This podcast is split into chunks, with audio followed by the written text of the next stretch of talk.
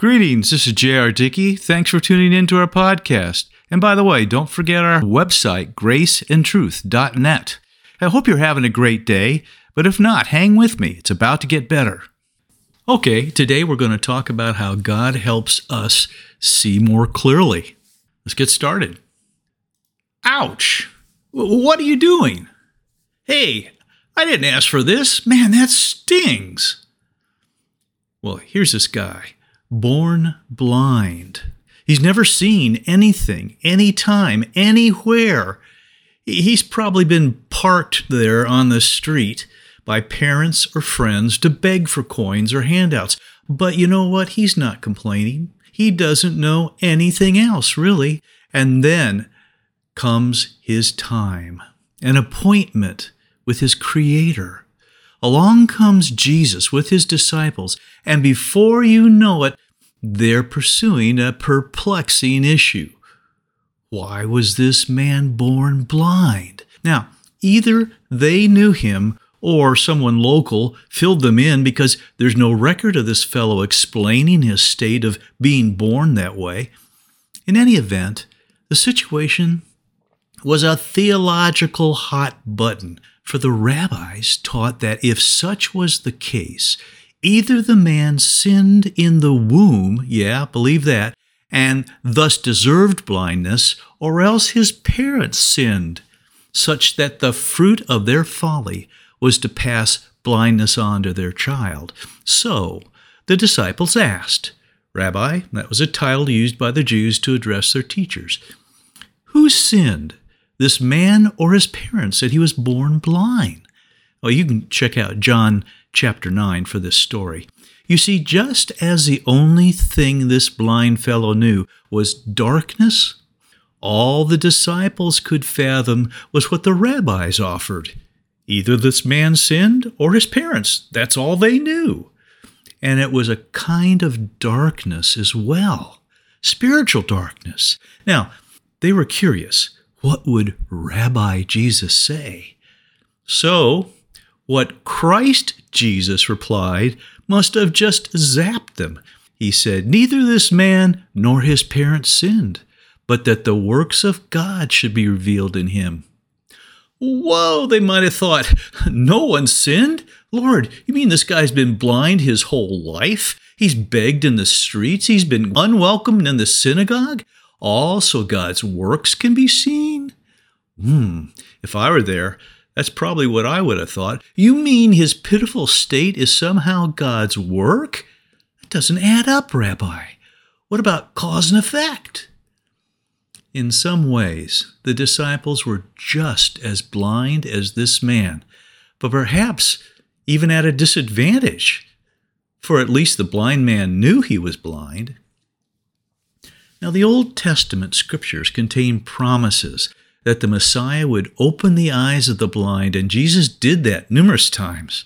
But I submit that as great a miracle as it is to physically heal, spiritual blindness is far more consequential, and to be healed of that is far more noteworthy. Typically, though, we are so blind to the world that we undervalue it and tend to interpret God's ways, His works, and His wonders only in the context of the here and now. It's all we know. We were born into it, after all. In this way, we were born blind as well. When God's Word says that He will, quote, do exceedingly abundantly above all that we ask or think, you know what? Our minds tend to first consider temporal blessings. When we read that He is, quote, he who heals all our diseases. Well, we first figure that that means now, here in this life. We sometimes hear the pragmatists among us lightly referring to eternity as, oh, the sweet by and by or as pie in the sky. But frankly, many of us only understand the Word of God in the context of the temporal. That is, until we get mud in our eyes. And that's just what Christ did. Listen up. Like you, I've heard a lot of good guesses as to why Jesus made mud with his spit and rubbed it into this man's eyes.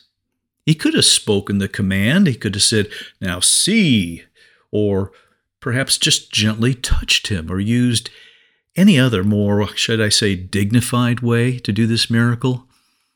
But no, for this guy, he made mud, spit, and dirt. Wow. That must have stung something awful. I mean, I get one speck of dust in my eyes and I know it right away. But two points jump out at us. First, it was certainly a pragmatic way to ensure that this man, who might not have done so otherwise, would obey Christ's command to go wash in the pool of Siloam. Hmm. And why spit? Well, I'll suggest that as the spit came from Christ's mouth, so too do the situations that sometimes muddy our own eyes, if I can put it that way. Now, I'm not talking about the situations that come to us solely as a consequence of our own stupid sin, but rather the troubles and difficulties He Himself has ordained for our ultimate benefit. Sometimes dirty deals, sometimes muddy messes, yet spoken forth by His mouth. Now, this man has got mud in his eyes. And as with him, so with us. Washing is just what the doctor ordered in such a case washing by the water of the word. See Ephesians 5:26 for that reference. For his word is truly enlightening. See Psalms 119, 130. But this scripture washing is not just the result of scholarship. Rather, it requires two key things receptivity and obedience. Let me repeat that.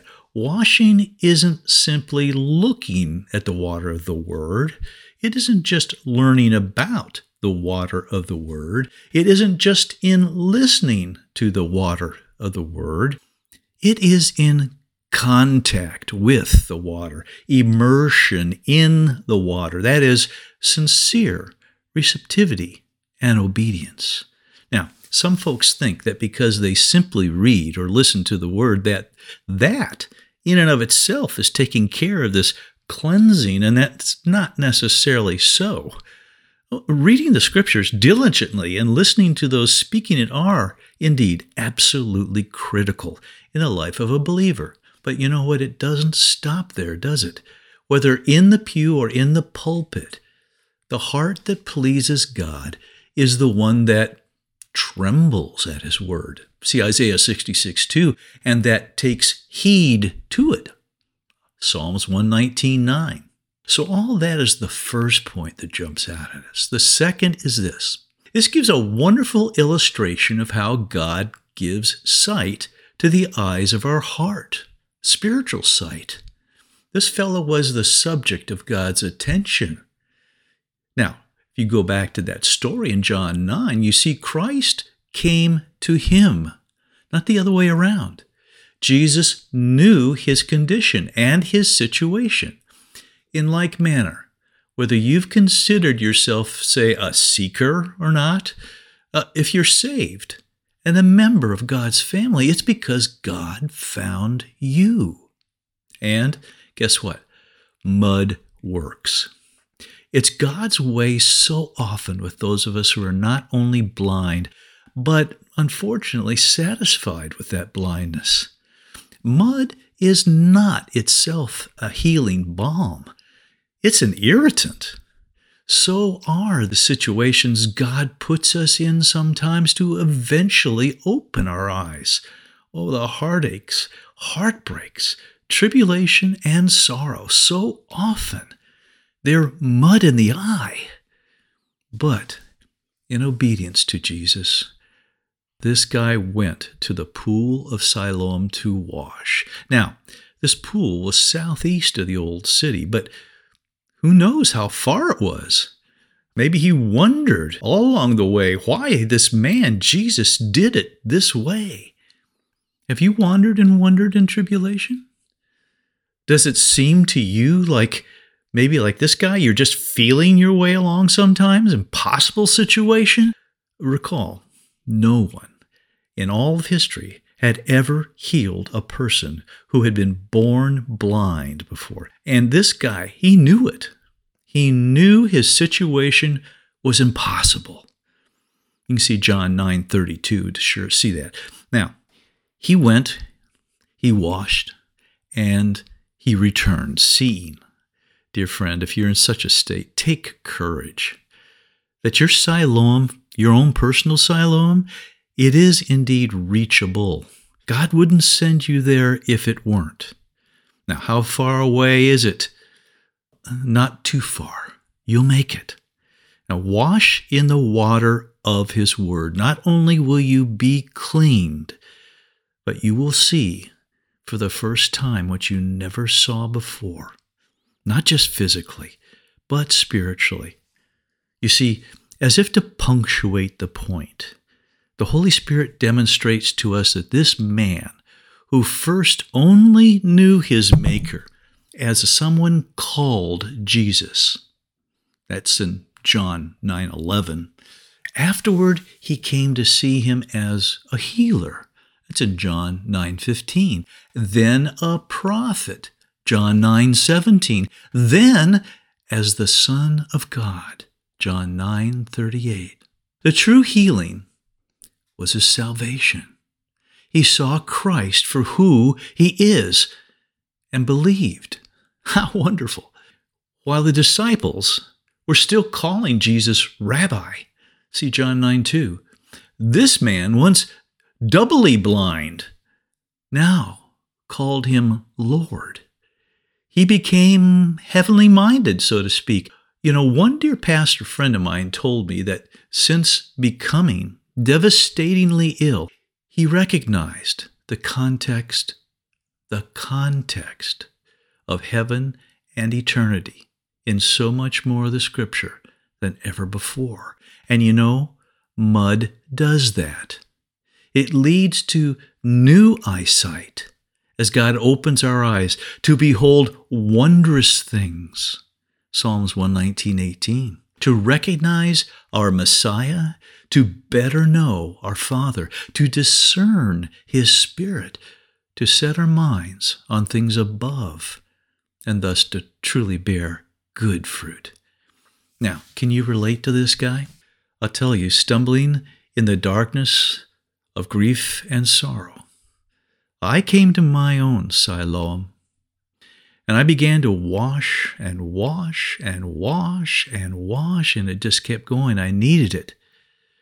Gradually, my smoldering ember of hope reignited.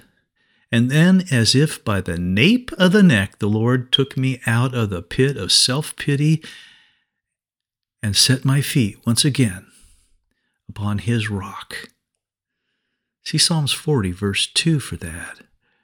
Now, in the trembling study of His Word, that's where you'll see Him and be reminded of what you know. God is good. Heaven is real. His promises are sure. And your heart will recognize your Savior afresh and much more clearly. You realize that it was His hand that gently applied the mud, if you would. Now, certainly, we can appreciate the application of this whole story to those who don't know the Lord. But, friends, we as Christians can also have so much more to see concerning our wondrous triune Lord.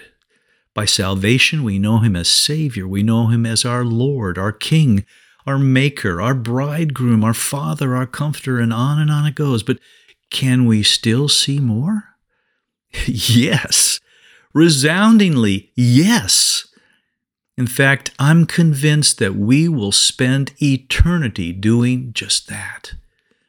In heaven, the four living creatures, full of eyes, around God's throne, keep saying, Holy, holy, holy, each time they see Him. Clearly, they are continually astounded and awed. But here, And now, in these, can I call them shadowlands? While we are still in a tent of flesh, we will often find Him muddying up our eyes for the very same purpose to see Him more clearly. Now, may the Lord grant you peace in the midst of any storm and faith to trust Him. Look for our next podcast, and may you realize more of His grace today.